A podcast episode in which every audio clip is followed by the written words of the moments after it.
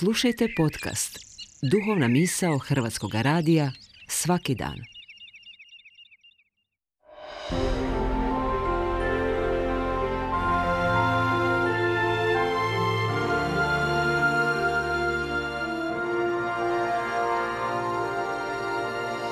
Duhovna misao. Urednica je Blaženka Jančić.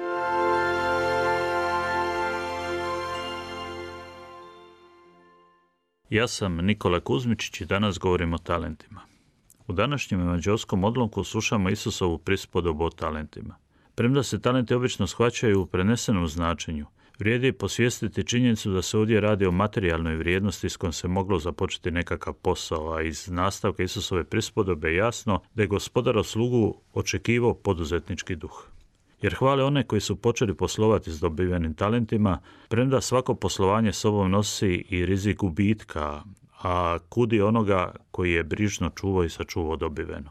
Potpuno je jasno da Bog od nas ne očekuje da budemo brižni čuvari zatečenoga, nego aktivni sudionici spremni ući u rizik, imati gubitke, ali i dobitke. I to je ono što vrijedi naučiti iz ove prispodobe. Bog nas nije stvorio da budemo pasivni. Isus je, boraveći među nama, prošao zemljom čineći dobro. Ulazio je u rizike, doživljavao gubitke, padove, neshvaćenje, izrugivanja. Nije se čvrsto držao svoje sigurnosti i svojih istomišljenika, nego je došao svima i komunicirao sa svima.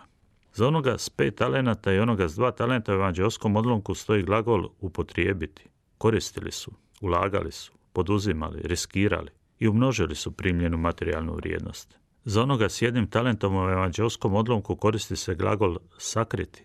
Ne samo da je sakrio drugih, nego je sakrio talent i od sebe.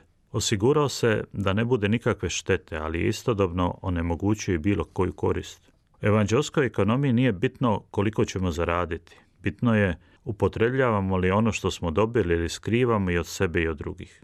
Nije bitno u kolikom plusu ćemo biti na kraju, nego je važno da sami sebi na početku ne oduzimamo ono što možemo imati. Zato na kraju prispodobe se veli da onaj koji nešto ima može biti onaj koji zapravo nema, jer ništa s dobivenim materijalnim blagom ne čini.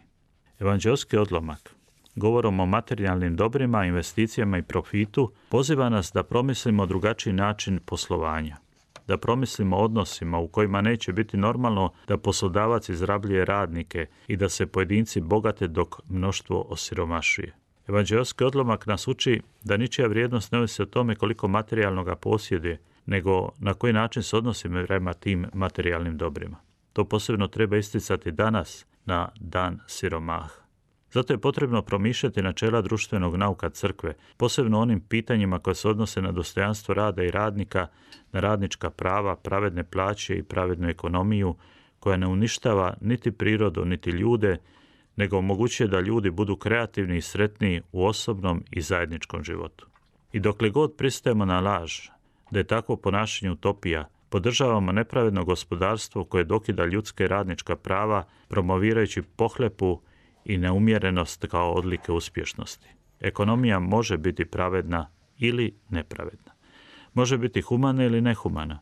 Može biti blagoslov ili prokletstvo. O nama ovisi u što će se pretvoriti i o našim motivima.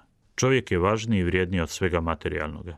Čovjek je onaj koji bi trebao biti u središtu svega pa i ekonomije, a ne gomilanje profita. Zadovoljan čovjek, zadovoljan radnik prema kojemu se odnosi s poštovanjem i čuvajući njegovo neotuđivo dostojanstvo, produktivniji od frustriranih i umornih radnika kojima se guše osnovna prava, poglavito pravo na dostojnu plaću i odmor. Zato je potrebno da se mi kao kršćani, nadahnuti društvenim naukom crkve, na sve moguće legalne načine neprestano zalažemo za promjenu mentaliteta i drugačije odnose. Jer nam se svima pojaviti jednog dana pred sudom vječnog gospodara koji nam je podijelio nemjerljivo velika dobra da poslujemo s njima i umnažamo ih.